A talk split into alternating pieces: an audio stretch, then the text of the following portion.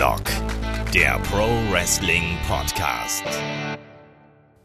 Ja, hallo und herzlich willkommen zu Headlock, dem Pro Wrestling Podcast, Ausgabe 102 und heute mit der Preview zu WWE Great Balls of Fire.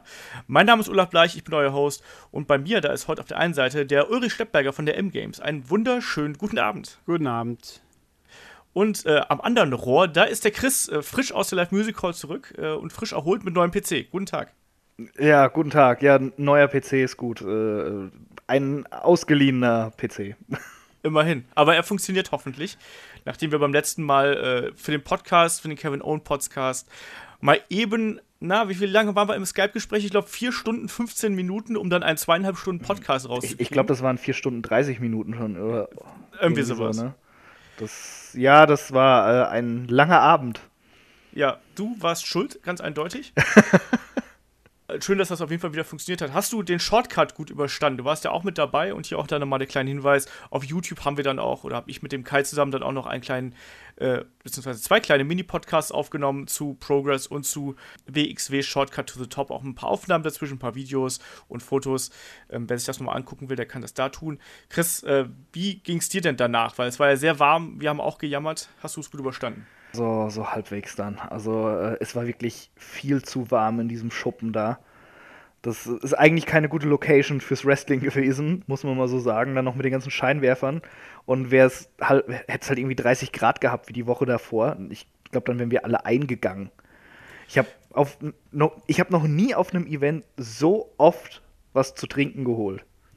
Ja, ja, es war, es war brüllend warm. Ist, da gibt es gar ja. nichts. Das ist ja auch, glaube ich, eine der häufigsten Kritiken an dem ganzen Event, weil es einfach so schweineheiß war. Also ich war auch absolut durch und ich war auch den Tag danach auch noch total fertig. Ja, ja, ich, ich, ich auch. Und äh, vor, vor allem mussten wir dann ja auch noch zurückfahren und die Nacht in diesem tollen Motel, in das uns Kollege Mark, der das hier jetzt auch wieder hört, ja, weil er ist Stammhörer von Headlock, dieses Motel, in das uns Mark eingebucht hat, das, äh, das war ein Sumpf.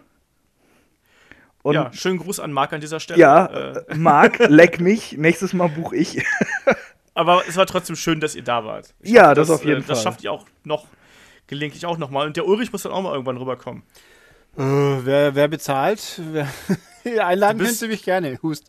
Du bist doch Großverdiener hier, hallo? Ja. Du bist fest angestellt und so. Ja, er auch. Ja, ich nicht, siehst du mal. Ja, aber hm, gut, mal gucken. Mal gucken. Ich komme immerhin nach Köln, schaffe ich es ja vielleicht dieses Jahr einmal, auch wenn es nicht zum Wrestling ist. Ja, wer weiß, was 2K wieder anstellt. Mal, mal schauen, mal schauen. Man weiß es nicht. Ja, sollen wir dann gleich mal loslegen mit der Vorschau zu äh, Great Balls of Fire, dem am bestbetitelten Event des Jahres? Die Frage ist, was ja. machen sie nächstes Jahr? Dann ist der Gag eigentlich totgelaufen und äh, ich meine, auf More Great Balls of Fire. Ja, aber also ich würde ja sehr gerne wissen, wie, wie man auf diese Idee kommt. Was für ein Grund war irgendwie die Lizenz am Song gerade so billig? Hatte äh, lebt Jerry Lee Lewis überhaupt noch? Ich weiß gerade gar nicht. Ich glaube schon. Ist er nicht gestorben dieses Jahr? Ich, ich weiß es nicht. Ich glaube nicht, oder? Also ich habe ja, wie ich jung war, immer mich gewundert, wieso Jerry Lewis jetzt als Sänger einen anderen Namen hat, so ungefähr. Aber okay. äh, nee, sehr merkwürdiger Name, aber mein Gott, es gab, glaube ich, auch äh, Wahrscheinlich schon schlimmere, aber auch mit Sicherheit viele bessere.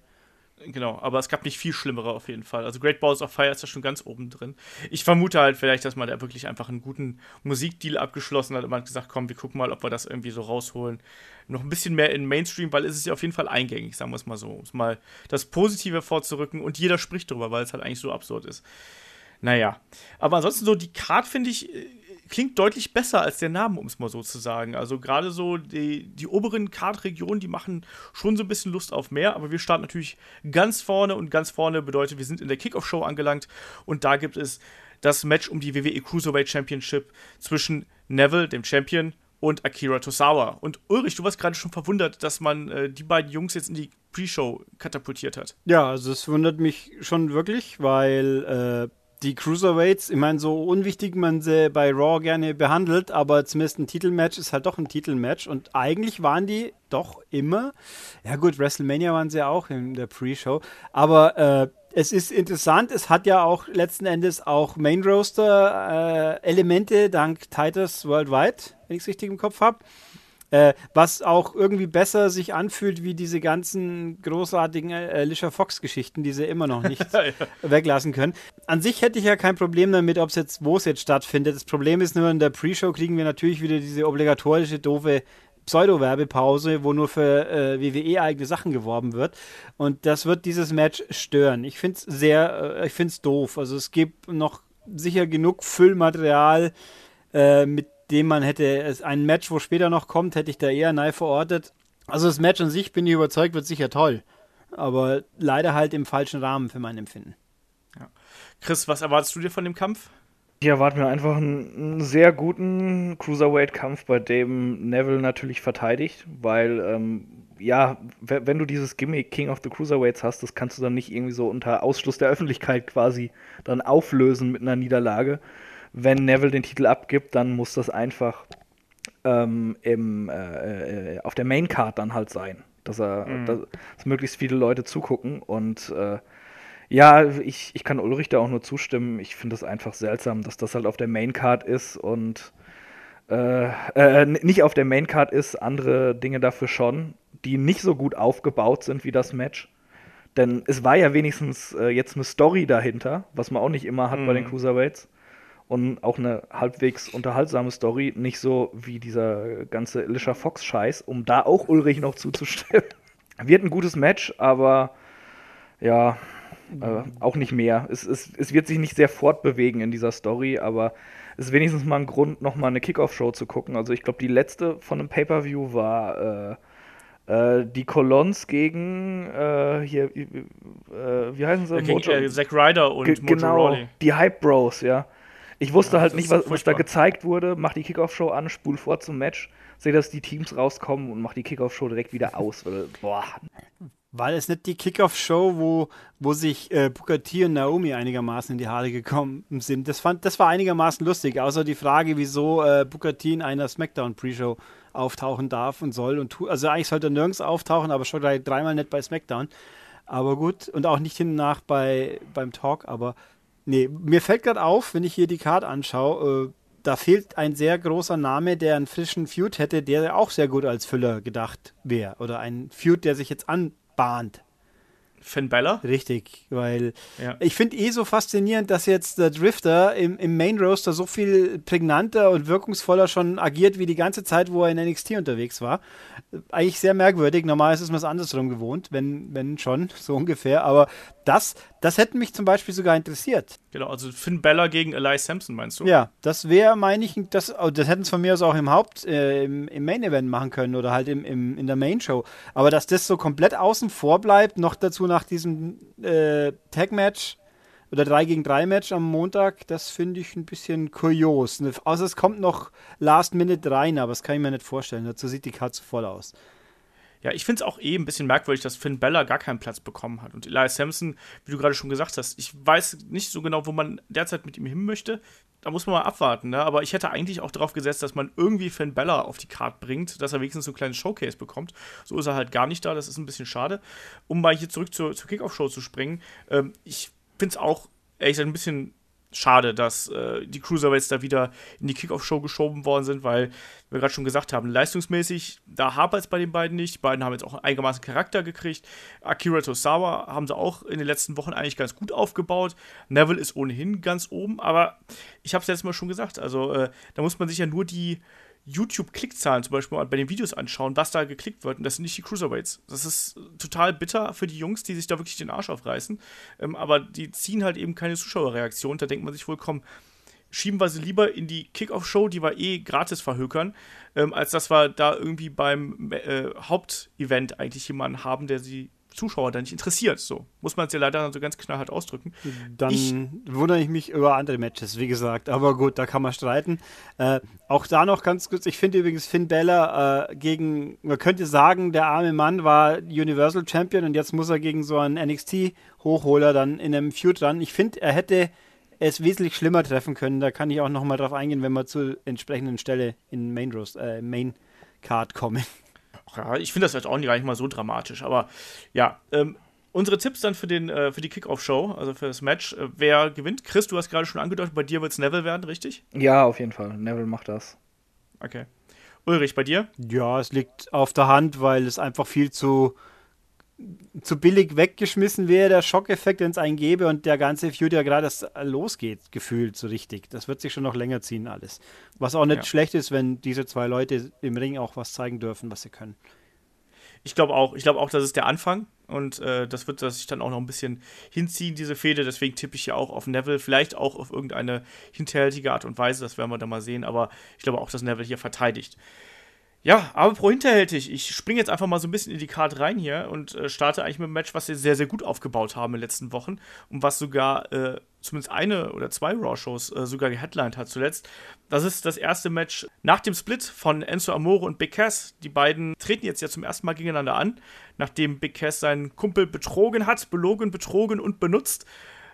Und das Tag-Team damit Geschichte ist. Ja, ich finde das ehrlich gesagt ein bisschen zu früh. Ich hätte mir da tatsächlich eine kleine Pause von Enzo gewünscht, dass er erstmal kurz raus ist aus dem Programm und dass dieses Match nicht bei so einem Anführungsstrichen kleinen Event verheizt wird, weil ich fand, das war eine coole Fehde, die haben sie stark aufgebaut und die hat emotionalisiert, die hat Spaß gemacht.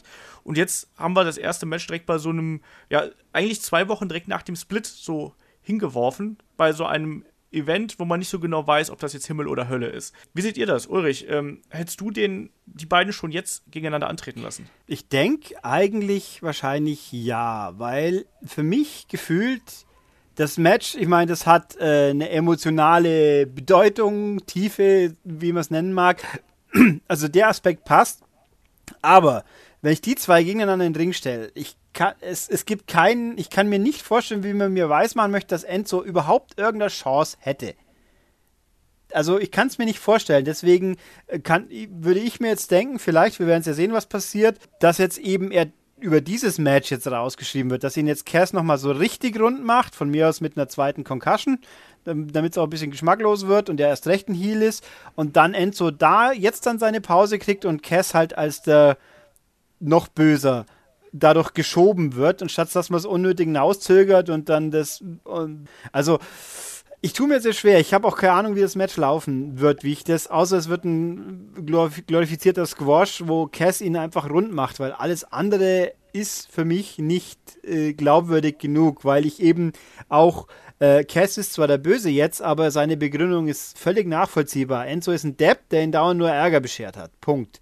Ja, und, stimmt ja auch. Ja, und das war die Geschichte mit Rusev und so, da war ja Enzo stiert eine, äh, stellt einer äh, verheirateten Frau nach. Also, und da waren sie die Guten quasi sinngemäß. Also, ähm, also das passt für mein Empfinden. Der Split ist konsequent. Ob dass er jetzt kommt, ist fast ein bisschen überraschend. Also fand ich überraschend, aber ich finde es völlig okay. Also, aber ich denke auch, Enzo muss jetzt erstmal was wollen sie mit dem? Also der tut mir auch ein bisschen leid, weil eigentlich, was soll er denn außer quasseln?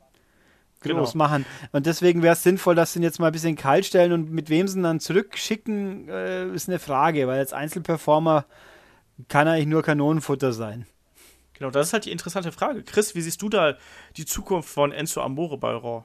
Ich weiß es nicht. Also, ähm, ja, eigentlich können sie ihn wieder eigentlich nur in irgendein äh, Tag-Team packen oder eben als Manager. Denn im Ring ist er, mh, mm, ja, sehr austauschbar. Also er, er ist einfach kein, kein super Wrestler. Er ist halt der, der, der reinkommt im Tag-Team, mal kurz Tempo macht und dann hinterher äh, diese Einsteckphase hat, bis dann endlich Big Cass reingekommen ist.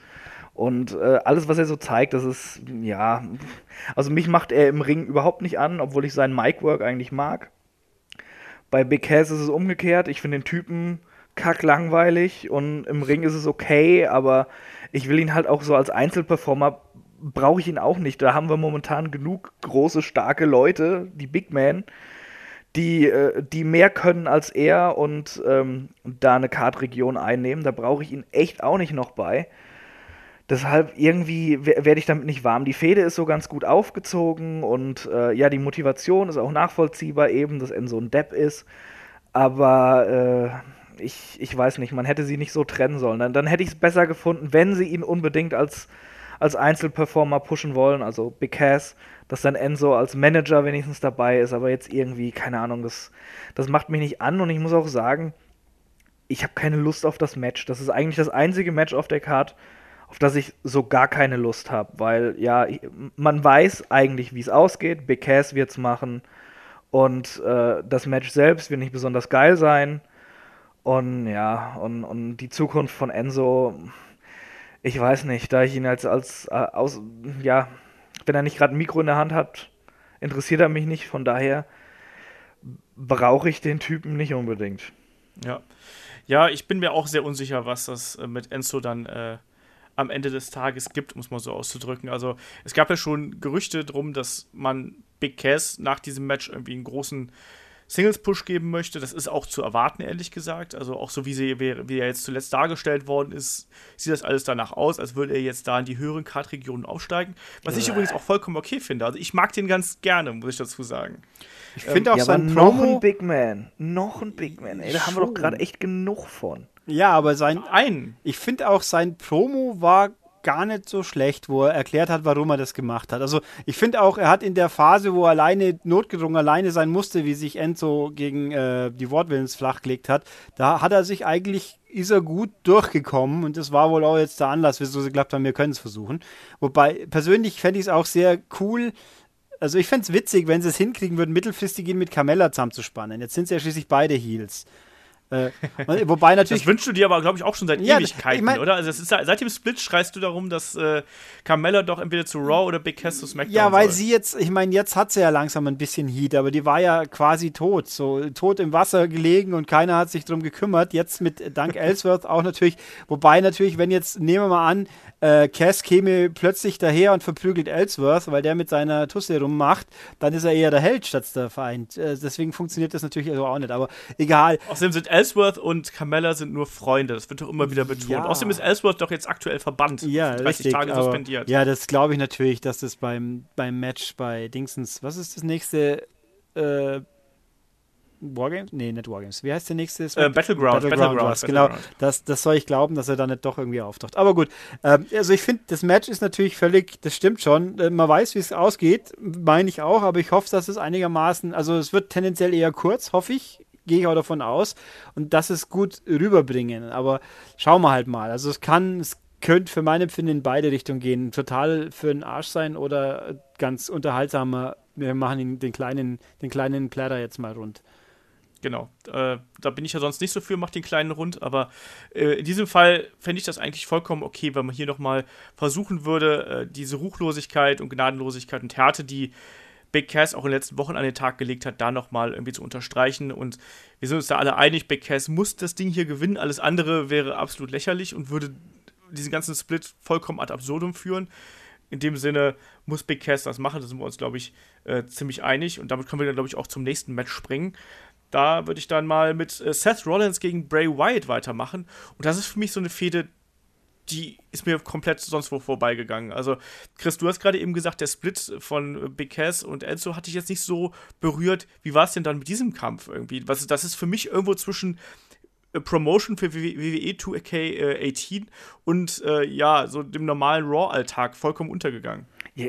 Was heißt, das hat mich nicht so berührt, der Split? Das, das, ich fand, das war gut vorgetragen, aber das waren jetzt beides halt keine Performer, die mich je irgendwie emotional groß abgeholt haben, dass ich da irgendwie investiert drin war. Äh, hier das hier ist ja Bray Wyatt 0815 Fehde plus Beschäftigungstherapie für Seth Rollins. Und ich habe ja gerade gesagt, Enzo und Cass sind das Einzige, was mich gar nicht interessiert, das Match. Das hier ist dann das Match, wo mich nur eine Seite äh, interessiert und das ist eben Seth fucking Rollins, weil der in dem Match steht. Bray Wyatt, dieser Charakter, ist halt so kaputt und so nervig mittlerweile, weil man weiß, dass er eh hinterher auf die Fresse kriegt. Und die Fehde war halt auch so, so belanglos aufgezogen, so einfach, äh, keine Ahnung, irgendein Match von Rollins. Auf einmal kommt Bray Wyatt raus, sagt wieder, hier, er ist der Eater of Worlds und, und God Among Men oder was auch immer, der immer für einen Kack labert. Und äh, schon Fehde gestartet. Das ist halt die Kreativität des WWE Creative Teams, dass so immer Fäden von Bray Wyatt starten müssen. Und sonst passiert halt nicht viel, außer dass die beiden beim Pay-Per-View aufeinandertreffen. Du tust dich also auch schwer mit dieser ganzen Ja, Geschichte, ich tue mich da ganz schwer. Rollins muss es gewinnen, um mal wieder einen Schritt vorwärts zu kommen, aber eigentlich müssten es auch Bryant, äh, Bryant, sag ich schon, Wyatt gewinnen lassen weil der auch dringend mal wieder irgendwas braucht, was ihn interessant macht. Zumindest kurzzeitig, bis sie ihn wieder an die Wand fahren. Ich. Ja, es ist, es ist halt auch irgendwie so merkwürdig, ne? Dass äh, Wyatt kommt als gerade noch Champion zu Raw rüber und verschwindet vollkommen in der Bedeutungslosigkeit. Äh, Seth Rollins hat eigentlich ein vermeintlich heißes Main-Event-Programm bei WrestleMania äh, gegen Triple H und danach ist er auf einmal so in der Midcard verschollen, ähnlich mhm. wie es mhm. ja Finn Bella irgendwie geht. Vielleicht hat Raw da auch aktuell einfach so ein bisschen das Luxusproblem, dass man fast schon zu viele große Namen hat und nicht genau weiß, was man damit anfangen soll. Ne? Also, Ulrich, äh, wie siehst du diesen Kampf? Also ist der für dich auch ein bisschen untergegangen zuletzt? Interessiert mich null. Ganz, muss ich ganz ehrlich sagen. Wie auch immer. Nein, also Bray Wyatt ist für mich eine Figur, die einfach nicht funktioniert irgendwo. Also nicht, die, die hat keinen. Wo soll sie hingehen? Sie ist immer da, er verliert immer, wenn es irgendwie wichtig wird, bis er, dass er einmal versehentlich einen Titel gewonnen hat. Er hat das einzige Mal, wo ich ihn wirklich einigermaßen wirkungsvoll fand, war im Tag-Team mit Randy Orton und wo dann äh, Luke Harper auch nochmal was zu tun hatte, im Sinne von wir misstrauen uns gegenseitig. Und jetzt, ich, ich finde ihn einfach furchtbar langweilig. Er ist, er, diese, diese Figur passt für mich überhaupt nicht rein mit diesem Kultgedönsens. Der hat keine Anhänger. Jetzt ist er ganz alleine unterwegs. Zum Glück bleibt ihm Braun Strowman, also er bleibt Braun Strowman erspart. So rum, Gott sei Dank. Der ist halt da. Ich finde, der hat nichts. Der kann der kann ordentlich reden. Die Musik ist ganz cool. Der, der Einmarsch ist, ist was Eigenes. Aber sobald er im Ring steht, interessiert er mich null. Und Seth Rollins hat seit seiner Rückkehr das Spannendste in seiner Rückkehr war die Doku, die fand ich echt toll, aber seit er im Ring steht, ich weiß nicht, irgendwo hat, es fehlt was. Es fehlt für mich was. Ich hätte die Lösung parat in der Theorie, wo es vielleicht klappen täte. Ja, da kommen wir nachher noch irgendwie, wenn ich es bis dahin nicht vergessen habe, hoffentlich. Ähm, also ich finde, dieses Match ist einfach da, eben um damit zwei Leute was zu tun haben. Und das Beste an diesem Match finde ich, dass der Kelch an Finn Baylor vorbeigegangen ist, weil der ja auch mal, man hat ja mal kurz den Anschein gehabt, dass er Bray Wyatt abkriegt. Äh, du, du, meinst also, es ist besser, gar nicht auf der Karte zu sein, als gegen Bray Wyatt? Nein, ich finde, ja, kann man streiten. Ich finde aber, also die Fehde gegen den Drifter zu haben, finde ich auf jeden Fall besser wie gegen Bray Wyatt. Dass er natürlich dann deswegen komplett von der ja. Karte fliegt, ist, ist, äh, ist schade, aber ähm, also ich finde, Bray Wyatt ist irgendwie, der, der zieht alles Interesse aus, seinen, aus den Konfrontationen mit ihm raus. Ich meine, nicht, dass ich jetzt Randy Orton an sich interessant finde, aber die Fehde mit Orton, die waren ja äh, matchmäßig, war das ja ein Albtraum. Das war ja ganz schlimm. Ähm, nee, also ich, ich, hab, ich kann dem Ding nichts, nullo. Es ist, das ist das, was ich wahrscheinlich, wenn ich in der Nacht wieder, ich hoffe, sie platzieren es irgendwo wo ich dann mal kurz aufs Klo gehen kann oder sonst was, weil das, das interessiert mich eigentlich einfach gar nicht. Und dass es hoffentlich nicht so lange auszieht. Und dann, Seth wird gewinnen, muss gewinnen, weil Bray Wyatt ist eh völlig egal. Seth hat wenigstens ein, da kann wieder was werden, ergo müsste es so ausgehen. Hoffe ich. Du meinst, du meinst also, um das zusammenzufassen, Bray White ist nicht der Eater of Worlds, sondern ist der Eater of Heat. Ja, so könnten wir es. Der, der löscht, der ist wie ein, wie ein Schwung Wasser auf der Heat, genau. Pff. Er verdampft und die anderen werden weniger. Ja. Aber ich, ich finde, dieser Kampf macht mich halt auch überhaupt nicht an, wie ich es gerade eben schon äh, gesagt habe. Der ist für mich komplett untergegangen. Auch Seth Rollins ist gerade jemand für mich, der gar kein Profil mehr hat. Also ultra talentiert, aber auch so in seinen, in seinen Promos zuletzt äh, war das halt so wieder so weich gespült, dass es einfach langweilig ist er muss den Kampf gewinnen, da stimme ich euch beiden zu. Sonderlich aufgeregt auf diesen Kampf bin ich nicht. Das ist für mich halt wirklich so ein typischer, typischer Füller eigentlich, damit man beide nicht vergisst. Oder damit Seth Rollins halt noch so ein bisschen Merch verkauft nebenbei. Aber ansonsten ist es halt nichts, was einen irgendwie großartig ja, emotionalisiert oder sonst irgendwas. Deswegen hier können wir direkt weiterspringen, glaube ich. Äh, Seth Rollins sollte das Ding machen, da sind wir uns einig. Und damit springen wir zum Match um die äh, WWE Raw Women's Championship zwischen Alexa Bliss, der Championess, und äh, Sasha Banks. Und da muss ich ja sagen, ich finde, da hat man jetzt in den letzten Wochen eigentlich das ganz gut aufgebaut. Man hat ja festgestellt, dass äh, Bailey ja wirklich vor die Wand gefahren worden ist, also dass das nicht mehr funktioniert. Und ja, jetzt setzt man eben wieder auf Sasha Banks und auch, wir haben in der letzten Ausgabe drüber gesprochen, der Five-Way von äh, vom vorletzten Raw ist es ja dann, ähm, hat für mich funktioniert und äh, hat auf jeden Fall auch beim Publikum funktioniert, dass die auf jeden Fall eindeutig hinter Sasha Banks gestanden haben. Ähm, Alexa Bliss ist halt eben Alexa Bliss und ist super. Und äh, in diesem Sinne freue ich mich auch wirklich auf diesen Kampf, weil da bin ich mir nicht ganz so sicher, wer da gewinnen wird. Also Chris, du wirst auch garantiert wieder mit Alexa Bliss gehen, wie ich dich kenne. Das hängt mir ewig nach, oder? Du hast immer noch das Profilfoto mit Alexa Bliss, also das äh, ändert nichts. Ja, dran. warum sollte ich das auch ändern? Hallo, ich habe ein Profilfoto mit Alexa Bliss. Nuff said. Ja? Das ist, das ist wohl wahr. Ich meine, wieso soll man auch nicht für Alexa Bliss sein? Ich meine, äh, ja. die ist toll. Die kann reden, die wird im Ring äh, sicher nicht schlechter werden im Laufe der Zeit, hoffentlich. Äh, äh, die ist also, prima. Moment, ich kann auch reden. Ich kann auch reden, kann auch nicht schlechter im Ring. Ja, aber werden. du bist nicht so schön wie Alexa. aber fast zu groß. aber nur fast. Also, also ich, ich, weiß, ich bin mal, also wenn es nach mir geht, gewinnt natürlich Alexa, weil ich auch äh, mehr Interesse daran habe, dass sie irgendwann mal unweigerlich von Nia Jax dann geplättet wird, was, äh, was sonst wäre der ganze Aufbau dieser Sache auch für ein, für ein Po, so ungefähr. Boah, äh, jetzt machst du mir aber Angst. Ja, es ist, doch offensichtlich, dass das, also es ist ja schon seit ewig drauf, läuft darauf hinaus, dass die Alexa ganz genau weiß, wenn ich mit der im Ring stehen muss, die macht mir platt wie, wie sonst nichts. Was ja auch, einfach, das sieht man einfach und weiß das. Ich meine, ist ja logisch. Es ist irgendwie, äh, erscheint logisch. Äh, und Sascha ist, ist halt immer da. Und ich finde, ich habe sie, ich habe mich an der einfach mit ihrem Hin, Hin und Her Jojo mit, mit Charlotte ziemlich abgesehen, muss ich einfach sagen. Ich finde ich find ein bisschen schade in dem Rahmen, ich finde, dass ja Raw inzwischen das deutlich interessantere, den interessanteren Frauenroaster hat. Äh, mhm. Und aus dem wird zu wenig gemacht. Das hast du hier wieder nur ein Match. Wir haben vor, vor nicht allzu langer Zeit drei Matches gehabt bei SmackDown zwischen den Frauen. Und äh, hier haben wir eine Emma, hier haben wir selbst eine Dana Brooke, könnte irgendwo ein bisschen Auswirkungen. Wir haben eine Mickey James. Nein. äh, Dana Brooke hat mindestens so viel Ausstrahlung wie mindestens eine oder zwei SmackDown-Frauen. Oh, ich finde Dana Brooke ganz furchtbar. Ja, Dana aber, Brooke ist wirklich aber, schlimm. Ja. Aber die, dann, dann immer sie halt als Opfer, äh, dann lässt man sie halt wieder mindfucken von Emma von mir aus. Das, das war ja ganz gut, wie bevor sich Emma verletzt hat, hat es ja einigermaßen funktioniert, die zwei zu koppeln. Ähm, das stimmt. Also das, ich finde, Emma ist super. Emma hat viel zu wenig zu tun. Mickey James hat gar nichts zu tun, außer in dem, in, jetzt in dem Gauntlet-Match, was es war, kurz mal äh, vorzukommen. Äh, ich finde das echt schade. Äh, und in, äh, ohne jetzt, ich meine, ich finde ja schön, dass Carmella jetzt mal ein bisschen Bedeutung hat, aber allein Carmella ist eine wichtige Person bei SmackDown und bei Raw vergammeln alle, die mehr könnten, weil nur ein Match pro Pay-Per-View sein darf.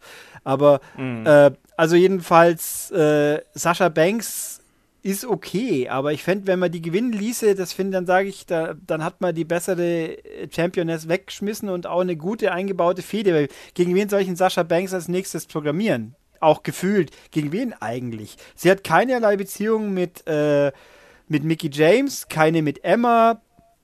Dana Brooke eigentlich, eigentlich nur Bailey. Und Bailey ist im Weg momentan. Die kann man, kann man mal gerade irgendwo in die Ecke stellen und sagen, wäre mal wieder interessant irgendwann. Also, das, da fehlt mir was. Also, Alexa hat viel mehr Möglichkeiten, ist äh, auch einfach, ist Alexa. Muss gewinnen. Das Match an sich, hoffe ich, wird gut. Ja, davon, äh, äh, darauf hoffen wir doch alle. Chris, wie siehst du diesen Kampf? Äh, ja, ähnlich. Äh, ich hoffe einfach, das Match wird gut, da gehe ich mal von aus. Alexa wird eigentlich immer besser, auch wenn sie zwischendurch mal immer wieder einen Botch hat. Und äh, dass Sascha im Ring gut ist, wissen wir sowieso alle. Äh, ich ich finde es erstmal schön, dass Sascha Banks jetzt wieder so, so ein bisschen Auftrieb hat und ein bisschen hochkommt. Also diese ganze Alicia Fox-Sache hat ihr auch, ja, so, so, das hat ihr so ein bisschen das Momentum eingebüßt weil Alicia Fox einfach furchtbar ist. Und äh, ja, ich sehe es auch so, dass Alexa Bliss gewinnen muss, weil sie einfach als äh, Champion zu gut funktioniert momentan. Es ist einfach noch nicht der Punkt da, den man sich an ihr satt gesehen hat und äh, an dem sie äh, eben entthront werden sollte. Und ja, es, es, ist leider schade, aber wie Ulrich sagte, es wird irgendwie auf Nia Jax rauslaufen. Nur wenn die den Titel gewinnt, dann ist wieder die Zeit gekommen, wo auch beim Pay-Per-View die Damen-Matches vorgespult werden, weil ich die einfach nicht sehen kann. Die ist furchtbar in allen Belangen. Da ist null Intensität. Power-Moves ohne Power. Äh, äh, dann einfach nur irgendwie, ja, ich, ich, so ein Powerhouse, weil sie halt eine füllige Frau ist. Aber an Mimik und so ist dann nichts, was die irgendwie gefährlich erscheinen lässt. Micwork unter aller Sau im Ring ist null Entwicklung irgendwie und nee, also, also wenn Also sollte sich. Willkommen zum großen Nia Jax Rant So- von soll- Christian Dörr. Sollte, ja, äh, es tut mir leid, aber die, die ist wirklich überflüssig. Ich erkenne da auch kein Talent mehr. Das ist, da ist null Entwicklung drin.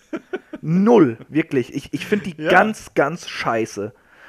Und, Ich nicht. Und wenn Alexa, die sich so gemacht hat von NXT an und immer weiter lernt und du erkennst diese Entwicklung und sie funktioniert als Champ unfassbar gut, ja. Wenn die den Titel an diese Nichtskönnerin abgeben muss, dann, äh, dann kotze ich im Strahl. Also jetzt aber für diesen Event erstmal siehst du es auch so, dass Alexa Bliss verteidigt. Ja, Entschuldigung, dass ich ein wenig abgeschweift bin. Nur, nur ein bisschen. Abgeschweift? Nur ein bisschen. Ja, ja. Ähm, Äh, falls ja, es nicht ich- klar geworden ist, ich hasse Nia Jax. Ja, so ein bisschen. Ähm, ich, du kriegst ein T-Shirt, was wo drauf steht, ich hasse Nia Jax. Das würde ich anziehen. Ähm, nein, also ich, ich kann diesen Hass nicht so ganz teilen. Ich habe auch schon mal, haben wir auch schon mal letztes Mal drüber geredet, also beim Kevin Owens Podcast, da waren Shaggy und ich uns ja einig, dass zum Beispiel auch der Five-Way gut funktioniert hat und auch gerade in Kombination mit Sasha Banks der Kampf äh, mit Nia Jax auch gut geklappt hat und die Leute auch mitgenommen hat. Also von daher, ich sehe das nicht ganz so schwarz und düster, äh, wie du das tust, aber äh, es ist halt Wrestling, ne? Das nimmt halt jeder eben sehr subjektiv wahr und kann das eben auch anders für sich interpretieren. Wie, wie du dich rausredest, dass du keine Ahnung hast. Ja, stimmt. Das mache ich immer. Irgendwie klappt es trotzdem. Stimmt. Nein, aber, aber ich, ich glaube auch, dass hier noch, das ist noch nicht der Moment, wo Alexa Bliss entthront worden werden sollte, eigentlich. Also ich finde, das haben wir schon so oft gesagt in diesem Jahr, man sollte den großen Moment für eine große Bühne irgendwie sich aufheben. Also sprich, ich fände es cool, wenn Alexa Bliss, äh, wenn sie dann ihren Titel verliert, den noch bis zum SummerSlam halten darf und dann irgendwie von mir aus in einem Multi-Woman-Tag-Team-Match oder was, äh, Multi-Woman-Match ähm, dann eben verliert. In irgendeiner Form. Gegen, gegen wen dann ist mir relativ Latte, weil ich finde das von mir aus Three-Way oder Four-Way mit Sasha Banks noch dabei und äh, Bailey und Nia Jax nochmal in dieser Kombination. Glaube ich, könnte das ein solides Match werden und dann sehe auch Alexa Bliss nicht ganz so schwach Ja, aus. und es könnte ein geiles Match werden, wenn Nia Jax nicht drin wäre. Und äh, nee, es ist also auch beim SummerSlam zu früh, ganz ehrlich. Also, also, also Die wird aber mit also- reinrutschen. Also da bis, kann, da bis Nia Jax so weit ist, den Titel zu tragen, äh, äh, retired Alexa Bliss. die ist doch gerade mal 23. Ja, genau. Siehst du? That's the joke. Äh, Mist, wenn man den Witz erklärt, ist es nicht mehr lustig, oder wie war das, ne? Mhm. Ja. Genau. Ja, also ich sag auch mal, dass Alexa Bliss hier irgendwie verteidigt und aber ich sage mal irgendwie auszählen oder so. Ich glaube, die verliert durch Auszählen oder rennt weg oder sonst irgendwas oder DQ. Ich glaube nicht, dass das ein cleaner Sieg für Sasha Banks in diesem Fall wird. Ich könnte es mir aber vorstellen, weil die auch staturmäßig eben nicht so auseinander sind, dass man sie nicht abnehmen würde, dass sie mit dem hübschen DDT oder was er da macht, äh, die abräumt. Also das, das kann ich mir schon vorstellen. Es ist auf jeden Fall weniger unglaubwürdig wie dieses äh, Kendo-Stick on a Pole-Gedöns das letzte Mal.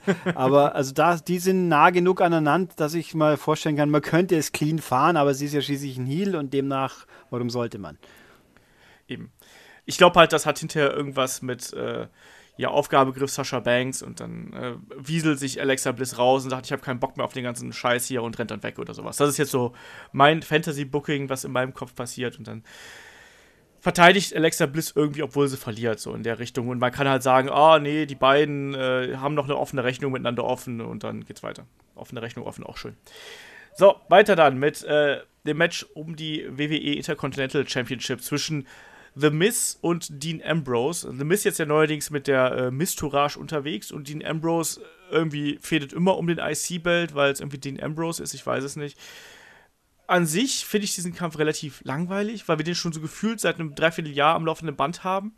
Ähm, jetzt durch diese Mistourage-Geschichte mit äh, Curtis Axel und äh, Bo Dallas, finde ich, hat das so ein bisschen mehr Schwung gewonnen, aber auch nicht so, dass ich 100% begeistert wäre. Ulrich, wie hast du die gerade die Entwicklung von The Mist in den letzten Wochen gesehen? Äh, ich finde, The Miz wird eindeutig äh, zurückgehalten von dem, von diesem Klotz, den er am Bein hat, der Dean Ambrose heißt. Ist einfach so. Ich finde, Dean Ambrose gehört auch einfach mal. Äh, er soll seine Flitterwochen nach, das habe ich doch auch schon mal gesagt, oder? Seine Flitterwochen Ja, nochmal nachholen, ein bisschen äh, irgendwas. Äh, äh, das ist es, das ist ja auch ein, äh, so das Musterbeispiel, was am Superstar Shake-Up auch völlig Banane ist. Wieso nehme ich zwei Leute, die Fäden und nehme sie beide rüber in die andere, in den anderen Brand und mache dann genau einfach so weiter. Das ist doch äh, bei, bei Sami Zayn und äh, Kevin Owens habe ich es mir zwar auch gedacht, da haben sie ja bisher noch widerstanden, das so umzusetzen. Das kommt sicher auch über kurz oder lang wieder, aber eben nicht nahtlos am Stück weiter. Ich finde, The Mist ist eigentlich ganz großartig und seine Mistourage hat Potenzial. Mal schauen, ob sie die, was sie mit denen noch so anstellen. Vielleicht kommt der Heath Slater auch nochmal dazu über kurz oder lang, weil der ja schließlich auch in Marine 5 drin war da, da ist das ist ja der Aufhänger ein bisschen offensichtlich. Das, wir waren im gleichen Film. Wir haben euch ja, ich habe euer Potenzial, ihr dürft jetzt meine, meine, äh, meine, meine Helfer sein. Finde ich schon ganz okay. Ist auch schön, dass die auch mal wieder was tun dürfen und nicht völlig dämlich wirken. Aber das Problem ist, ich finde einfach, Dean Ambrose ist einfach unfassbar ausgelutscht und er langweilt mich einfach zu Tode und ich würde mir wünschen, Miss kriegt endlich mal jemand Interessanten. Ich wüsste jetzt zwar auch momentan gar nicht mal unbedingt, wer das denn wäre. Aus, den hätte man zum Beispiel auch mit, mit Finn Baylor koppeln können. Das wäre sicher auch interessant gewesen. Ähm, aber äh, ich hoffe, ich hoffe ganz, ganz stark, dass der Mist das gewinnt. Gerne auch, ohne dass es wieder ausschaut, als ob er nur per Zufall oder durch Fiesigkeiten gewinnt. Aber das ist ja eher unwahrscheinlich, wenn er drei Leute mit am Ring hat, also zwei Männer und plus Frau natürlich. Ähm, aber bitte nicht Dean Ambrose, damit die Fehde einfach nur wieder weitergehen muss. Alles bloß das nicht. Das Match an sich könnte natürlich cool werden, wobei mich jetzt schon langweilt, wenn Dean Ambrose dann wieder im Ring hängt, äh, in den Ringseilen hängt und wieder zurück rausfedert mit seinem super coolen Move, der jedes Mal dabei sein muss und jedes Mal gleich dumm aussieht. Ah, ich, ah, der regt mich auf, es tut mir leid. Also der hat das gleiche Problem wie Seth Rollins, bloß noch viel mehr. Finde ich. Ja, es ist ein bisschen lustig. Mir ist gerade eben beim Durchgehen der Card schon so aufgefallen, dass zwei von drei Shield-Members irgendwie so komplett in der Luft hängen gefühlt. Richtig. Und wir alle davon träumen, dass doch die Shield-Reunion so geil wäre. Und irgendwie kommen aber zwei von drei Shield-Mitgliedern halt nicht aus dem Quark. Das Problem ist, ich glaube, die also diese zwei Leute, das war, was ich auch vorhin meinte, die bräuchten dringlich die Reunion, aber solange Roman Reigns halt in irgendeiner Form funktioniert und sei es bloß als der meistgehasste Mann de, des Brands, werden sie das nicht tun können, weil es einfach keinen Sinn ergibt, den, die, den Big Dog rauszuziehen aus seinem Einzeldasein, um die anderen zwei zu rehabilitieren. Das ist das Problem, aber eigentlich bräuchten sie das für mein Empfinden. Ja. Chris, wie siehst du jetzt hier das aktuelle Programm von Miss und äh, Ambrose? Ich, ich weiß, äh, mal kurz zu dem Shield-Ding, ich weiß gar nicht, ob Ambrose und, und Rollins unbedingt Reigns bräuchten. Ich, ich glaube, bei Rollins ist einfach die Sache, er bräuchte mehr zu tun. Er bräuchte irgendwas, was sie ihm geben, wo er was mit anfangen kann. Ja, er hat aber und nicht, einfach, und nicht einfach nur, ja, Fehde gegen den und den. Ge gebt dem Mann ein Programm, dann funktioniert das auch. Das hat ja auch gegen Triple H dann geklappt, wo sie das dann endlich mal aufgebaut haben, die Story. Ambrose ist halt eine andere Sache wo, der immer irgendwie mit seiner eigenen Motivation zu kämpfen hat. Da muss man mal sagen, gebt dem vielleicht mal weniger und stellt den nicht äh, um den IC-Titel, der bei den Fans eben auch einen gewissen Wert hat, auch wenn er es vielleicht nicht mehr für die WWE hat. Äh, das Match selbst, jetzt äh, Ambrose gegen Miss, Wundertüte. Wir, wir, haben schon Matches zwischen den beiden gesehen, die nicht so geil waren. Jetzt beim letzten Pay-Per-View, das äh, war, war, doch auch beim letzten Pay-Per-View, ne? Mhm. Das äh, fand ich überraschend stark. Gerade für Ambrose-Verhältnisse, da hat er nochmal Bock gehabt. Das, das schwankt ja immer bei ihm. Und deshalb, ja, ich, ich weiß nicht. Also meine Befürchtung ist, Miss retained, dreckig mit seinen Helfershelfern und das wird noch bis zum SummerSlam gezogen. Wo, wo dann wahrscheinlich auch noch Ambrose gewinnt. Aber äh, ich hoffe einfach mal, sie lassen sich was einfallen, um Ambrose aus dem Verkehr zu ziehen und er kriegt einen Verletzungs Verletzungsengel und ist dann einfach mal so zwei, drei Monate weg und ist dann wieder ein bisschen frischer und ein bisschen motivierter und dann läuft das besser und Miss kann dann gegen, ja, eigentlich gerne gegen Finn Bella gehen, der, denke ich mal, Elias Sampson relativ schnell abfrühstücken dürfte. Ja, mal sehen. Ähm, ich sehe es aber ähnlich wie, wie ihr jetzt auch. Also ich sehe auch, dass The Miss wird hier irgendwie durch Schurkerei äh, die Titel verteidigen. Also sprich, da wird sehr viele Eingriffe geben. Wir haben drei Personen um den Ring, also sprich, da ist genug Potenzial dafür da. Das wird auf jeden Fall kommen. Ich fände es eine Schande, wenn Dean Ambrose zum jetzigen Zeitpunkt den Titel schon wieder gewinnt, weil ständig dieses Ping-Pong irgendwie mit dem IC-Belt, das muss nicht sein. Ich finde, der ist bei The Miz sehr, sehr hervorragend derzeit aufgehoben und Deswegen, das macht Spaß mit dem und auch diese Mistourage-Geschichte, da hat man das Gefühl, da passiert gerade was. Das ist genau das Gegenteil, was bei Dean Ambrose ist. Dean Ambrose ist halt einfach Dean Ambrose, schon seit ewigen Zeiten. Er war schon mal langweiliger, aber er war auch schon mal deutlich unterhaltsamer und in, deshalb hoffe ich einfach, dass wir da äh, weiterhin einen Titelträger The Miz sehen und dass vielleicht auch diese Fehde zwischen den beiden dann irgendwann mal endet, einfach, weil ich bin diese Fehde einfach leid. Also für mich reicht das und irgendwo ist auch einfach gut. So, die haben wir jetzt von SmackDown zu Raw rübergeschleppt. Ich will die jetzt nicht noch die nächsten drei, vier Monate noch weitersehen, bis wir beim SummerSlam sind. Wobei das nur ein Monat ist, anderthalb, aber trotzdem. Ähm, das reicht irgendwann und äh, ja, wie gesagt, Shield Reunion fände ich, fänd ich cool, aber äh, das, ich kann da vollkommen äh, eure beiden Seiten verstehen. Mhm. Auf der einen Seite passiert halt nichts mit den, mit den Shield-Members, mit den ehemaligen, auf der anderen Seite würde das natürlich wieder Schwung in die Geschichte reinbringen, aber naja, also, Ulrich, glaube ich, du Ich wollte gerade sagen, Dean Ambrose, man könnte ihn alternativ auch gegen Bray Wyatt fahren, dann hast du den Schmuddeltypen gegen den, gegen den Kult-Schmuddeltypen die, die können sich dann gegenseitig langweilen und wir können alle dann, dann vielleicht zwei langweilige werden zusammen wieder interessant, ist natürlich nicht wirklich so. so oder du könntest Dean Ambrose dann gegen Enzo Amore stecken, weil der redet ja auch wirres Zeug daher. Und oh. dann könnten wir die zwei und dann Dean Ambrose fühlt sich genervt, weil da jemand noch bescheuerter ist als er und deswegen könnte er dann wieder Heel turnen und äh, also ein paar Möglichkeiten sehe ich schon, aber Hauptsache er verschwindet mal aus dem aus dem Umfeld von Mist, damit der wieder was Interessantes kriegt. Ähm, ja, nee, das reicht auch. Ja. Glaube ich. Nee, nee, nee. Also, äh, Dean Ambrose gegen Bray Wyatt will ich nicht sehen. Da hatten wir doch auch schon vor zwei Jahren oder wann das war, hatten wir auch schon so eine furchtbare Fehde äh, zwischen den beiden, wo was auch grauenhaft war. Das will ich nicht sehen. Nee, nee, nee, nee. Ähm, kommen wir zu was Ungewöhnlichem. Mir ist nämlich jetzt erst irgendwie vorgestern oder gestern irgendwie aufgefallen, dass wir ja ein Ironman-Match um die WWE Raw Tag Team Titles haben. 30 Minuten. Äh, ja, wer am meisten äh, Falls hat, äh, gewinnt am Ende. Und zwar zwischen Cesaro und Sheamus, den Champions, und den Hardy Boys. Mhm.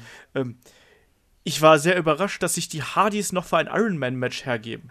Klingt natürlich irgendwie komisch. Die sind so am äh, so schon durch, so oft durchgerungen worden, schon, dass das vielleicht nicht so ganz gesund ist für sie. Ja, äh, und äh, also sagen wir so, von der körperlichen Fitness her sollte man ja eigentlich denken, dass es ein klarer Vorteil für Cesaro und Sheamus, weil das wird ein sehr langes Match, äh, aber ich finde die Matchkonstellation. Ja. Ja, ähm, eben. Und ich finde die Menschkonstellation her aber eigentlich sehr, sehr interessant. Also, weil ich glaube, dass äh, diese vier. Ich mochte ja die letzten Matches im Vergleich zu, äh, im Gegensatz zu gewissen anderen Leuten hier in der Podcast-Runde. Und das waren beschissene ich, Regeln ich, einfach. Das Match an sich hätte ja gut sein können, aber die Regeln haben aktiv das Gutsein torpediert. Mit dem blöden Käfig, so das war furchtbar. Ah. Ich fand das nicht so schlimm. Ähm, aber dann fragen wir doch mal so, äh, Ulrich, wenn du gerade schon am, am Motzen bist, äh, glaubst du, uns erwartet hier ein besseres Match, weil die Regeln klarer ich sind? Oder glaubst du, wir kriegen das übliche, wie du es gerade schon im Vorgespräch vermutet hast, so drei Sekunden vor Schluss Aufgabegriff und dann wird abgeklopft oder halt nicht? Oder ja, wie? ich glaube, dass irgendwas das Potenzial, dass wir da irgendeinen Quatsch machen, dass man sich sagt, wieso 30 Minuten lang, damit ihr so ein doofes Ende macht, immer, immer da ist in solchen Situationen. Ich bin aber sehr hoffnungsvoll, dass es ein gutes Match wird. Das, ich meine, die Leute, die beteiligt sind, sind ja auch gut. Die Frage ist natürlich, wie lange die zwei alten Herren das durchziehen können noch. Ähm, und dass es am Schluss einigermaßen sinnvoll ausgeht und nicht so, oh, wir haben eine Überraschung direkt vor Schluss. Äh, aber ähm, was ich mir gedacht habe, ist jetzt, ich habe keine Ahnung, wie es ausgeht. Wann dreht Seamus seinen Film mit Josh Jamel? demnächst uh, schon. Äh, ja, demnächst schon, du Spielverderber. Ja, deswegen äh, fände ich, wäre irgendwie nur, hm, wer weiß. Es wäre irgendwie fast nicht unlogisch, dass dann, äh, wenn jemand zu Dreharbeiten muss, er schlecht den Titel verteidigen kann, die ganze Zeit. Du Spielverderber, du smart, markiger Spielverderber. Wieso? Das war ja, ich meine, viel, es war ja während der Sendung, es ist ja nicht, dass man es gelesen hat. Sie haben ihn ja während Raw interviewt und ja. bla bla und Gedönsens und Zeug. Äh, also viel mehr, viel mehr so mit einer Signalflagge schwenken kann man ja fast nicht. Außer es ist eine False Flag natürlich. Ja, das stimmt. Äh, Chris, wie siehst du das? Äh, auch aufgrund von äh, Dreharbeiten ein Titelwechsel in Richtung der Hardy Boys? Ich glaube ja. Ähm, der, der Title Run von den Hardys war recht kurz. Und eigentlich ist es noch so die Phase, wo sie wieder frisch da sind und die Leute sie eigentlich als die Titelträger sehen wollen, bis dann irgendwann mal ähm, ja die große Hürde kommt, an der sie scheitern und äh, vielleicht ja, broken sein müssen, um das zu schaffen. Und das sehe ich jetzt bei Cesaro und Sheamus momentan nicht. Ich mag die beiden unglaublich gerne und sie haben unfassbare Qualität im Ring. Aber ich würde Cesaro auch eigentlich als Einzelwrestler wieder gerne sehen. Wenn Sheamus dann weg ist. Und ja, die Hardys, ähm, ich habe ja schon öfters mal gesagt, was, äh, was ich von den Hardys denke.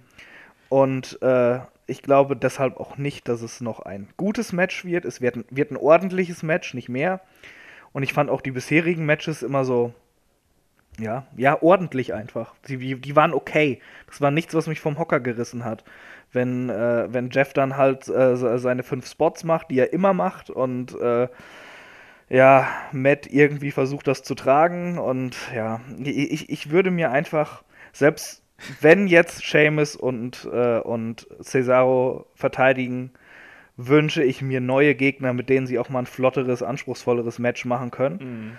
Und ähm, ich könnte mir aber auch tatsächlich vorstellen, dass das Match nicht regulär endet, sondern in irgendeinem Clusterfuck dass da dann äh, irgendwie Finn Bella und äh, Elias Sampson oder so noch, äh, noch eingreifen, denn jetzt beim letzten Raw war doch auch irgendwie so, so, so, so ein Kuddelmuddel, ne?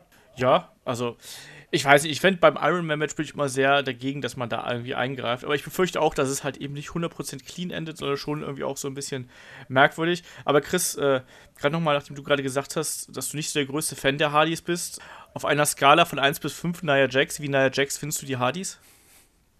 Äh, nee, das, das, das, kann man nicht vergleichen. Da, bei den Hardys, selbst bei Jeff, der meiner Meinung nach einfach ein überbewerteter Spot-Monkey ist, ist in gewisser Weise ein Unterhaltungstalent vorhanden. Da, da, da, da gibt es gewisse athletische Fähigkeiten, gewisse Fähigkeiten am Mikrofon, gewisse Fähigkeiten bei der Unterhaltung von Leuten. Das hat Nia Jax alles nicht. ich wollte schon nur ein bisschen provozieren. Ich weiß, aber ich habe das jetzt einfach ernst angenommen und dir präsentiert. Mach was ja, draus, also Herr Host. Das, äh, nee, das ist ja alles, alles in Ordnung. Ich kann damit äh, vollkommen leben mit dieser Begründung. du schneidest es eh raus, ne? Genau. Nein, dafür war mein Wortspiel zu schön und dafür habe ich diesen Satz äh, zu gut rübergebracht, ohne mich zu versprechen. Ja, wer, wer, gewinnt denn jetzt hier? Einmal klare Position hier. Wer, wer geht hier als Titelträger äh, aus diesem Match heraus. Ulrich. Ich sage jetzt einfach doch mal die Hardys, weil äh, die noch die große Nummer sind, weil auch für meine Finn Cesaro und Sheamus aktuell als Einzelnummern besser funktionieren. Äh, wobei ich zugeben muss, ich habe die ganze Broken-Geschichte, ich weiß zwar, was es ist, aber ich habe es nie in echt gesehen. Deswegen kann ich nicht einschätzen, ob die da auch unabhängig voneinander broken sein können oder zusammen broken sein müssten, damit es funktioniert. Keine Ahnung. Also ich und halt äh, und im Zweifelsfall, wenn dann Seamus fertig gefilmt hat, kann man, kann man ihm den Titel ja wieder geben. Also ich habe das Gefühl, dass denen das nicht wehtut, wenn sie ihn wieder verlieren. Weniger. Wobei, äh, kurzer Einwurf, wie weit ist eigentlich Revival schon? mit wieder können. Die, sind, die dürfen wieder, die dürfen ja, okay, wieder. Dann, die haben auch schon erste Matches Dann würde ich mir natürlich Cesaro und Seamus gegen Revival eher wünschen. Das wäre nämlich cool. Ja. Ähm, dann tippe ich einfach mal so vorweg. Ich glaube, dass auch, dass die Hardys das Ding hier äh, holen werden. Einfach weil Ne, also diese Geschichte mit dem, mit dem Film macht halt Sinn. Ich glaube auch, dass man Cesaro langfristig irgendwie als, als Singles-Wrestler irgendwie einsetzen wird und entsprechend denke ich, dass äh, da der Titelwechsel Zeit ist und dass man vielleicht dann danach ein Programm mit den Hardys und dem Revival plant. Das ist so mein Tipp, weil wenn wir jetzt Cesaro und Sheamus gegen Revival hätten, hast du keine klare Aufteilung mehr Face gegen Heel. Hardys gegen Revival wird für mich gut funktionieren und ich glaube auch, dass Revival da vielleicht noch mal ein bisschen mehr Schwung aus den Hardys rausholen werden. Mal sehen. Chris, wie sieht der Kampf aus? Also ich fände es sehr schön, wenn Revival Jeff Hardy wegklatschen. Da hätte ich überhaupt nichts gegen. Und äh, ja, es klingt halt sehr realistisch, dass es auch so kommt. Aber einfach mal nur, damit wir nicht immer das Gleiche sagen, ja, uns nicht immer auf den gleichen Sieger hier festlegen, sage ich Cesaro und Seamus machen's. Okay. Ja, mal sehen. Ja, dann kommen wir zu einem von den zwei großen Hauptmatches und das ist das Ambulance-Match zwischen Braun Strowman und Roman Reigns ja, da haben die beiden sich ja jetzt in den letzten Wochen, also Roman Reigns und äh, Braun Strowman, kräftig mit What the fuck-Momenten abgewechselt. Also erstmal wirft äh, Braun Strowman Roman Reigns gegen den äh, äh, Ambulanzwagen. Äh, Woche drauf, dann spiert Roman Reigns Braun Strowman wiederum von der Stage durch einen Tisch. Also da ist auf jeden Fall Zunder in der Fehde und ich finde, das macht halt richtig Spaß. Und selbst gerade in dieser Geschichte kann ich Roman Reigns ganz hervorragend ertragen und Braun Strowman ist ja aktuell sowieso Gott, muss man ja so sagen. Also, was der immer wieder an, an Dingern raushauen darf. Also, jetzt auch am Montag mit dieser ja, dieser Kick-Geschichte gegen Apollo Crews, äh, was ja auch einmal quer durch Twitter gegangen ist als GIF. Unfassbar. Ähm, ich freue mich auf den Kampf, weil das mal so richtig schönes Heavyweight-Spektakel wird, genauso wie auch der, der Main-Event an sich.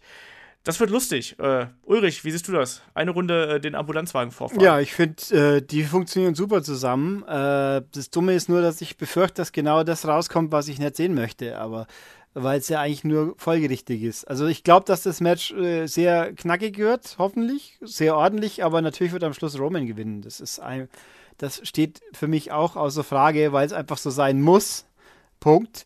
Äh, außer sie ziehen es noch weiter. Ein, sie lenken das nochmal einen Pay-Per-View, um dann zum SummerSlam zu kommen, wo er dann der Held sein darf. Dann ist allerdings die Frage, wie soll es denn ausgehen? Weil wenn das Ding reguläres Ende hat, ist das, der Verlierer ja wirklich ordentlich äh, der Verlierer. Nicht einfach bloß, uh, er hat jetzt Glück gehabt. Ähm, mhm. Also, ja, ich weiß nicht. Ich erwarte mir viel von, aber ich tue mir schwer vorzustellen, wie es geht und dass ich mich am Schluss hoffentlich, äh, dass das Unweigel, ja, ja, ich lasse mich gerne überraschen. Also mir fällt da nichts Konkretes ein, außer dass ich sehr optimistisch okay. bin und ich Interesse daran habe, vernünftig. Okay. Chris, ja. wie sieht es bei dir aus? Äh, ja, das, das, das wird ein, ein richtig geiler Heavyweight-Fight, wie eigentlich die letzten Matches zwischen denen immer. Die, die haben mich immer überzeugt. Und es ist seltsam, auch wenn ich Bock auf dieses Match habe, wenn ich dran denke, dass Roman Reigns äh, seine Spürkisse macht, brüllt und dann den Superman-Punch ansetzt, dann werde ich schon wieder wütend. da, da habe ich jetzt schon keinen Bock drauf, aber das Match an sich wird gut. Und ja, wer da als Sieger hervorgeht, ist wirklich schwer. Es gab ja mal diese Pläne, dass eigentlich erst äh, Strowman gegen Lesnar gehen soll beim, beim SummerSlam und sowas. Ähm, äh, und dann, dann bei WrestleMania Reigns gegen Lesnar dann erst. Aber ich glaube nicht, dass Lesnar so lange den Titel hält. Äh, kommen wir gleich noch zu. Und ähm, ich habe irgendwie so ein Gefühl, dass sie es noch strecken, einen Pay-Per-View, weil diese Fehde einfach zu gut läuft und sie war ja jetzt auch eine ganze Zeit unterbrochen durch Strowmans Verletzung. Sie lassen sich irgendwas einfallen, dass entweder Reigns durch irgendeinen unglücklichen Zufall der Verlierer sein wird, dass er noch ein Rematch äh, verlangen kann quasi, oder sie lassen sich was einfallen, dass beide so im Arsch sind, dass sie vom Krankenwagen abtransportiert werden müssen. So wie bei Cesaro ja. und Sheamus oh, beim siebten äh, Match, oder? oder? Ja, ja, irgendwie sowas halt, dass beide trans abtransportiert werden. Und beim SummerSlam, ich weiß, es gibt diesen unsäglichen Hell in a Cell Pay-Per-View, aber ich würde mir echt ein Hell in a Cell Match zwischen den beiden wünschen. Das ist Wunschdenken, deshalb sage ich, das gibt äh, ein No Contest. Oder ein Draw in dem Sinne. Genau, das ist nämlich auch mein Tipp übrigens. Also mein Tipp ist, dass die beiden äh, oben durchs Dach krachen von der Ambulance und dann beide im Wagen. Oh, das, das ist nicht schlecht, ja. Hm. Das gab es schon mal bei Mike Awesome gegen Bam Bam Bigelow damals in zu WCW-Zeiten. Mike Awesome war fantastisch, wenn ich das mal kurz einwerfen darf. Einer der besten Big Men aller Zeiten. Was habe ich diesen Typen geliebt in der ECW? Ja, ähm, da werden wir auch dann im nächsten Podcast noch drüber sprechen. Da geht es nämlich passenderweise über Big Man, haha. Hat ja Olaf sich was bei der Themenauswahl gedacht?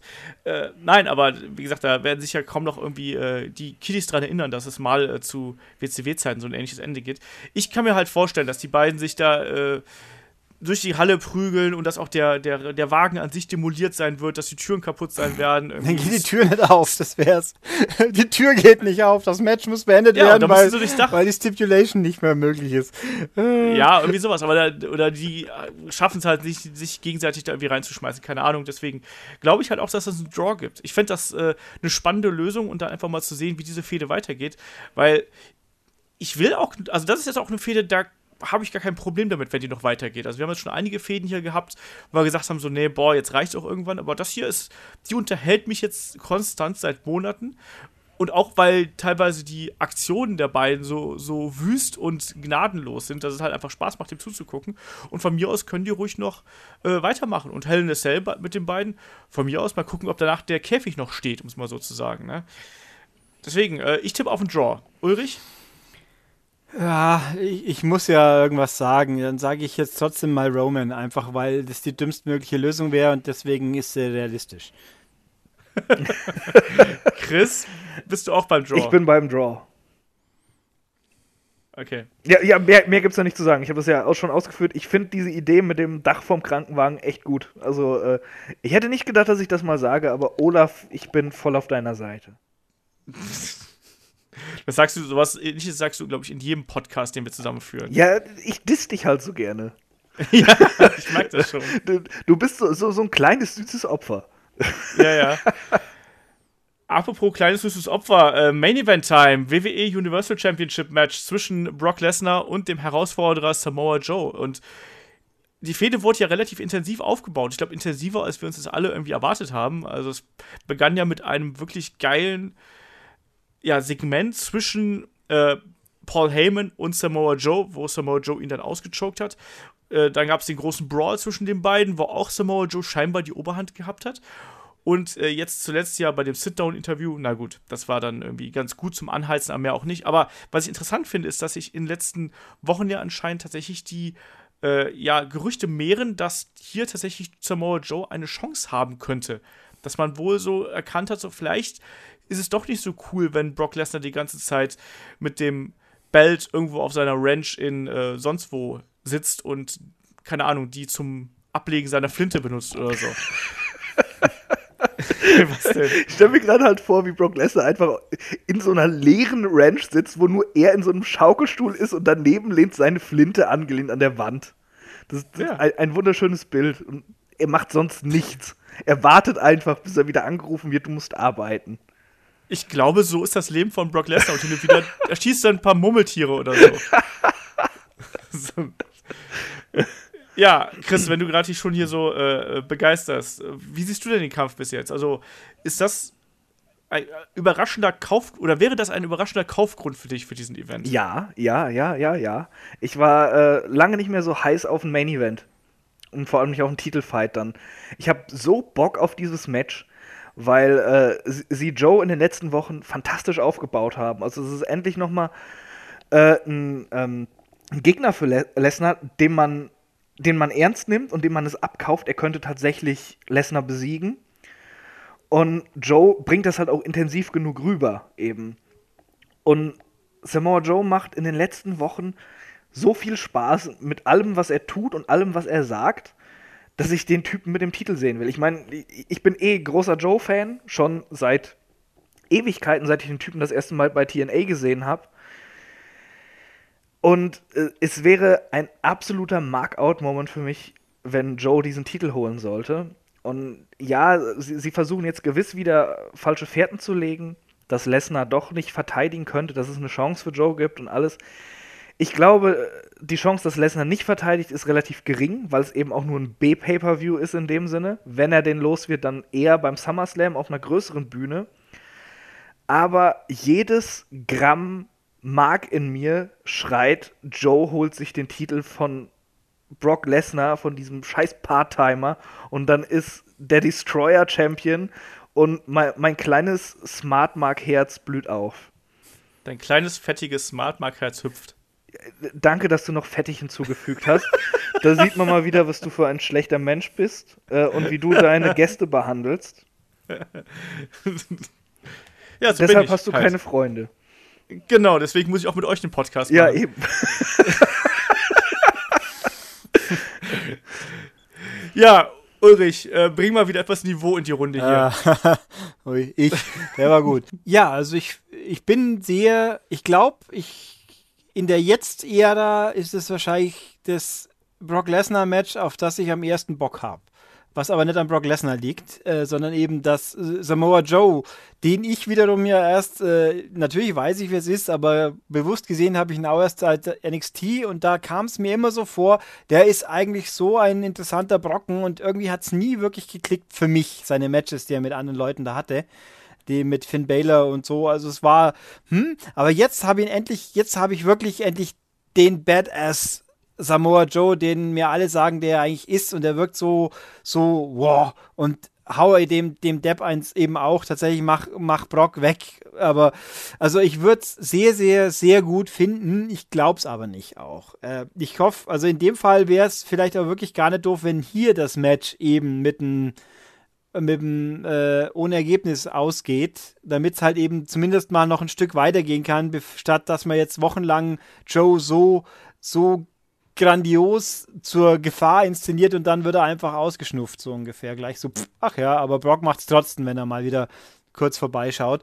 Ähm, das Match an sich, Qualität, ich tue mir schwer. Ich glaube, das ist ein eher mehr so äh, schwerfällige äh, Angelegenheit werden könnte. Äh, aber zumindest wird es hoffentlich intensiv und man eben so, dass Samoa Joe hinten nach gut rauskommt. Also Im Idealfall mit dem Titel, aber wenigstens nicht als Verlierer.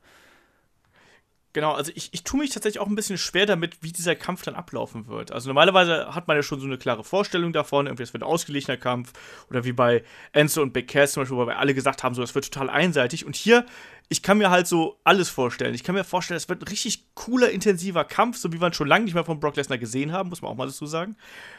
Und zugleich kann ich mir auch vorstellen, es wird der totale Scheiß und Brock Lesnar zieht seinen Stiefel durch und nach fünf Minuten gehen wir alle nach Hause und sagen, hey, Brock Lesnar ist weiter Champion und Samoa Joe ist wieder am Arsch. So. Ich weiß nicht genau, wie der Kampf laufen würde, aber ich finde, ähm, wenn man Samoa Joe jemals groß pushen wollte, dann ist jetzt der Zeitpunkt da, weil der Gute wird nicht jünger.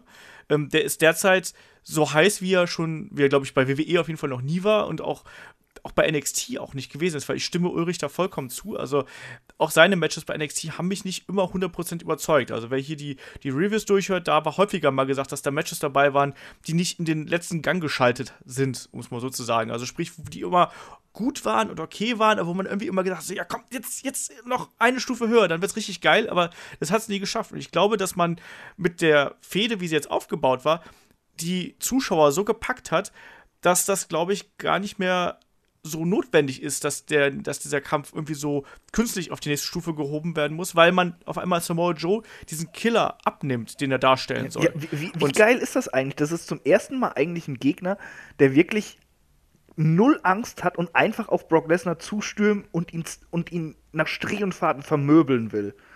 Also, also die, diese Konstellation hatten wir eigentlich noch gar nicht so.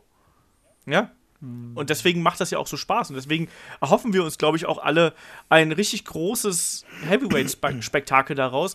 Die Frage ist halt nur, ob Brock Lesnar das mitmacht oder ob er einfach nur sagt: so, ja, komm, hey, du darfst mich hier drei Wochen lang bei Raw vorführen, das finde ich vollkommen okay. Aber wenn es dann on air ist, ne, wenn dann hier wirklich der, unser Titelmatch ist, ne, dann verhaue ich dich, ne, wie weil das wir schon ein paar Mal so gehabt haben. Ne? Also ich würde mir, also ein ne Ergebnis, wo für mich funktionieren täte, wäre, dass jetzt eben auch äh, Joe kriegt ihn in seinen Kokina-Klatsch rein und dann gibt es eine Outside-Interference irgendwie. Dann würden zwar vielleicht alle fluchen, aber es würde, wenn es eine gute ist, was weiß ich, äh, Paul Heyman ist, ist, so verzweifelt, dass er sich doch in den Ring rein macht und dann halt auch nochmal was abkriegt. Das, und dann gibt es eine Disqualification. Dann hat Brock halt gewonnen, aber äh, Joe ist der moralische Sieger. Sowas könnte ich mir auch vorstellen, weil dann kannst du das Ding weiterführen und keiner schaut schlecht aus. Ich wollte gerade sagen noch, äh, dass halt Brock ein bisschen angekratzt ist, aber das hat er ja mit, mit Goldberg auch mit sich machen lassen. So ist es ja auch nicht. Also, ja, eben. Also völlig, völlig verweigern tut er sich sowas offensichtlich ja nicht. Ich meine, äh, der hat ja einen Geschäftssinn. Der sieht ja auch, dass er jetzt einen Gegner hat, mit dem er noch mal ein, zwei Matches mehr machen könnte und noch mal Geld mitnimmt, so ungefähr. Also das kann ich mir schon vorstellen, dass hier der Geschäftssinn bei, bei Herrn Lessner dann den Ausschlag gibt, dass er was mit sich machen lässt. Wisst ihr, was ich richtig geil fände auch? Nein. Wenn jetzt äh, äh, Reigns gegen Strowman in, in einem Draw enden sollte und Lesnar gegen, äh, gegen Joe auch, wenn es beim SummerSlam wirklich so, so den Clash of the Heavyweights geben würde. Four-Way zwischen Lesnar, Joe, Reigns und Strowman. oh. ich könnte mir das echt geil vorstellen, vor allem, Lesnar müsste nicht unbedingt gepinnt werden, um den Titel zu verlieren und könnte dann erstmal wieder seinen Sonderurlaub machen. Und äh, also, also ganz ehrlich, dann, dann äh, ohne Disqualification alles, die vier aufeinander. Ich glaube, das wäre schon irgendwie geil. Das könnte, das ja. könnte ziemlich gut funktionieren, ja.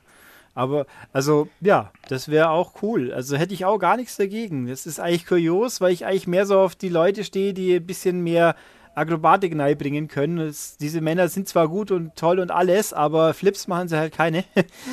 aber das wäre auch cool, ja. Also ja. nehme ich alles gerne. Ich meine, zum Schluss gewinnt dann ja doch Roman, aber es ist ja egal. Solange der, Rest, der Weg dahin wenigstens gut war, dann auch hat schon auch was. So, jetzt will ich aber hier eindeutige Tipps von euch. Wer gewinnt und wie und überhaupt? Ulrich. Also fat fatalistisch gesehen muss ich doch Brock sagen, weil das wieder die langweiligste Lösung wäre und deswegen realistisch passieren kann. Chris? Hm, ja, also, eigentlich wird Brock wird es machen, aber weil ich einfach auf mein fettiges Smart Mark Herz höre, Herr Bleich, sage ich Joe. Ja, ich tippe auf Brock, ähm, aber ich habe auch, hab auch hier wieder ein schönes Finish im Kopf, damit es nicht äh, zu sauber wird. Ich glaube nämlich, nachdem sie den Kokina Klatsch in den letzten Wochen so sehr gehypt haben, glaube ich, dass es Joe gelingt, äh, Brock Lesnar in den Kokina Klatsch zu nehmen, aber weil wir ja im Wrestling ah, sind und im MMA. Ja, ich weiß, worauf du hinaus willst machen wir das Roddy Piper Bret Hart Ende von WrestleMania 8 irgendwie sowas, äh, dass auf jeden Fall ist Brock Lesnar gewinnt quasi äh, Samoa Joe doch zu schultern bis drei und dann seinen Titel dadurch zu verteidigen, aber halt eben in arger Bedrängnis. Und dann, um mal weiter zu spinnen, dann wünsche ich mir, weil wir sind ja bei Raw und wir haben ja auch äh, den guten Herrn Angle bei Raw. Ich würde dann die beiden nämlich gerne in einem MMA angehauchten Match gerne sehen. Sprich in einem Käfig, wie wir es damals bei Joe gegen Angle bei TNA gehabt haben. Ist mir egal. Nee. Nee. nee, ich, ich will meinen mein Four-Way Heavyweight Clash haben dann. Ich glaube, ich hätte auch lieber den Four-Way. Ja, ist mir egal. du bist uns egal. Geh doch nach Hause. Genau. Mir ist, das hier ist kein Wunschkonzert. Mir ist hier. übrigens auch noch eingefallen, was am Anfang besser gepasst hätte. Ich frage mich, ob Corey Graves in irgendeiner Form eine aktive Rolle jenseits des Kommentators bekommen wird, weil eigentlich er so randommäßig in diesem Split von Enzo und Cass mit drin war. Was einfach wieso brauche ich den Kommentator dafür, wenn er nicht irgendwie noch was nachkommt? Und dann wird er auch noch von Cass bedroht. So nach dem Motto, halte ich aus meinen Angelegenheiten raus. Ich frage mich nur, was da rauskommen soll. Den werden sie wohl auch kaum noch mal in den Ring lassen. Ja, das kann natürlich, ich meine, vielleicht wird Corey Graves dann doch nur das Sprachrohr von Big Cass. Also Big Cass wird das garantiert äh, nicht so schlecht tun oder nicht so schaden. Äh, wer weiß. Also möglich ist das, aber äh, das wird man dann sehen. Ja, aber ja. Nur eine Randerscheinung noch, aber mal gucken. Ja, also ich, ich glaube, das wird ein interessanter Pay-Per-View, sagen wir es mal so. Wir waren jetzt, glaube ich, bei ein paar Matches negativer, als wir es eigentlich äh, zu Beginn äh, irgendwie waren, aber äh, nichtsdestotrotz glaube ich, das ist mal wieder ein Event, auf dem man sich freuen kann. Und ich würde sagen, wir sehen uns dann, oder beziehungsweise wir alle hören uns ja dann schon zum Wochenende wieder. Da ist dann der nächste Podcast angesagt. Da haben wir dann das Thema Big Man, also sprich ganz im Zeichen eines äh, Braun Strowman, eines, wir haben ihn heute schon angesprochen, eins Mike Awesome, äh, eins Bam Bigelow, Vader, äh, keine Ahnung, wer mir da jetzt noch alles einfällt, Undertaker auch, natürlich Sid äh, auch dabei, äh, all diese großen Männer und ihre Bedeutung fürs Wrestling und dann gehen wir halt eben ein bisschen die Top 10 der Big Men durch. Da ist dann der Christian dabei und der David äh, von äh, MannTV und da quatschen wir darüber. Der Ulrich ist am Montag wieder dabei, wenn es dann um die Review von Great Balls of Fire geht. Da treffen wir uns dann hier in derselben Combo wieder und äh, quatschen dann durch und äh, beschimpfen uns, wenn wir falsch gelegen haben oder so. Mal sehen. Und in diesem Sinne würde ich sagen, ich danke euch beiden dafür, dass ihr äh, mit dabei wart und wünsche euch dann, falls wir uns nicht mehr hören, also zumindest dem Ulrich, wünsche ich viel Spaß beim Pay-Per-View und den Chris, den hören wir ja schon bei der 103 dann wieder. Und an euch da draußen würde ich sagen, macht's gut, bis zum nächsten Mal. Bis dann, tschüss. Tschüss. Ciao.